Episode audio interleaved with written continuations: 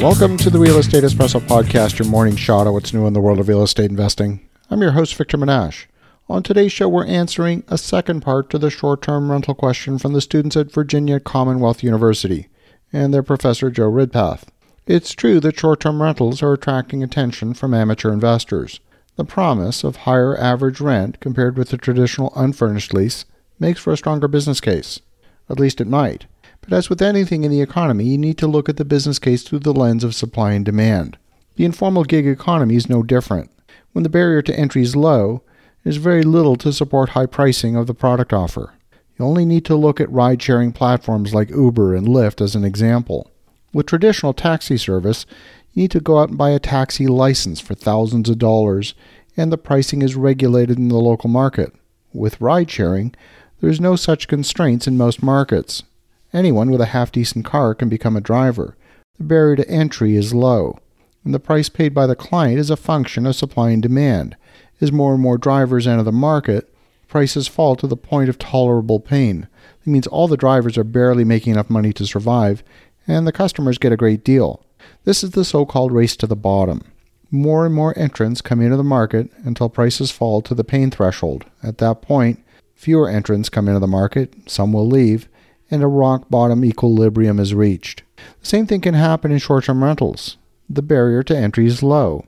Anyone can take a property that they own, buy some used furniture, and jump into the short term rental business. Now, I'm not recommending that you furnish with low quality furniture, but I see a lot of people doing it. The net result is a poor quality product with poor reviews and low nightly rental rates. That low nightly rate is part of the race to the bottom.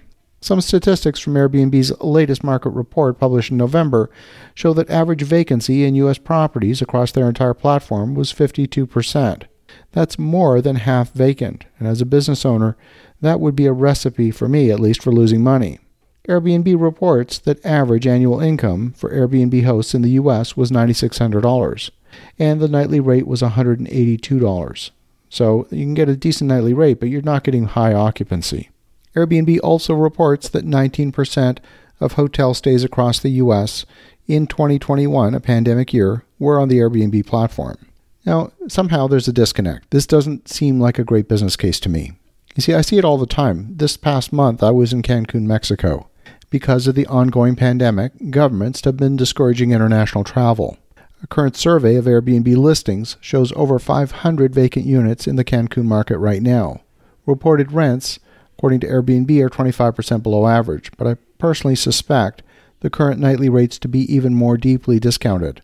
I could find numerous properties with excellent ratings renting for $80 a night in the heart of the hotel zone in Cancun with views of the water. These are really good rates. Even in nearby Playa del Carmen, another tourism hotspot, there were another 300 plus vacant listings.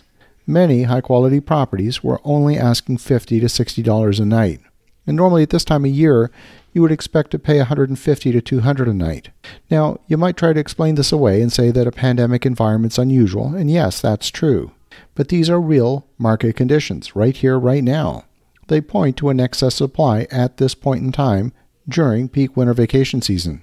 So when we invest in short-term rentals, we want to see two very specific characteristics. We want to see a shortage of supply and an excess of demand, that's the only way to have a high nightly rate. And then the second, and this is the most important, is we want to see regulatory constraints on the market, which prevent a lot of new supply flooding the market so that that excess of demand is going to persist for a good long time. See, it's not just a question of whether short term rentals are better than long term rentals. You want to be viewing the market through the lens of supply and demand.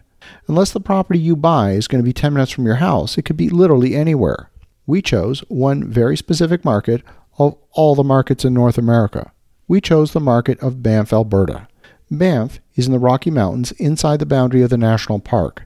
On an average year, Banff National Park gets about 5 million visitors, and the town of Banff itself is inside the park.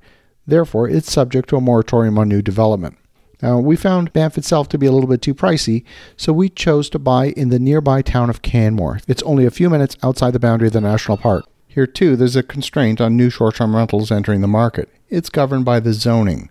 Short term rentals are not allowed in properties that are zoned residential, but they're permitted in areas zoned for tourism or vacation. It's the zoning code that puts a constraint on new supply entering and saturating the market. So, if all the markets we researched, this one market met that criteria of having an excess of demand, a shortage of supply, and constraints on new supply entering the market. So, when you look at any opportunity for any business, I don't care whether it's a short term rental, long term rental, real estate business, or a non real estate business, you always want to look at it through that lens of supply and demand. As you think about that, have an awesome rest of your day. Go make some great things happen. We'll talk to you again tomorrow.